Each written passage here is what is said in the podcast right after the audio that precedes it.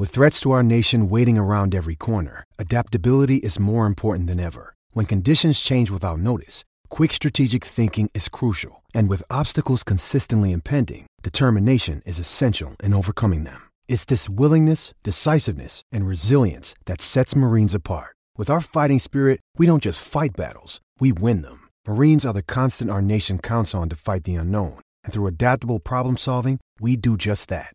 Learn more at marines.com. G'day, Mike Hussey here, but you can call me Mr. Supercoach. KFC Supercoach BBL is back and there's 25 grand up for grabs. So what are you waiting for? Play today at supercoach.com.au.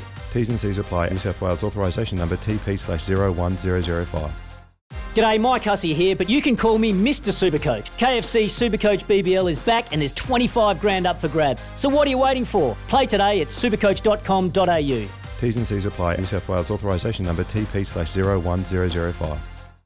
Know when to hold 'em, know when to fold 'em, Smithy's Multi. know when to walk away, and know when to run. Bet live on your favourite sports. Download the TAB app today.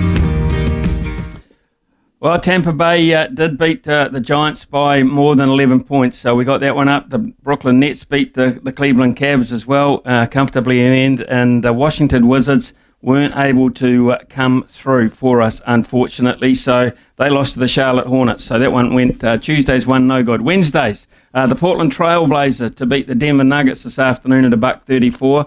Uh, the Clippers, the LA Clippers, to beat the Dallas Mavericks at a buck 48. And a football game tomorrow morning, uh, which will round this multi off. It's Liverpool to beat Porto at uh, $1.91. So, yeah, Liverpool to beat Porto, one ninety one, $3.17 in all um, is, uh, uh, sorry, $3.79 is the end result for that if we get it up. So that's okay.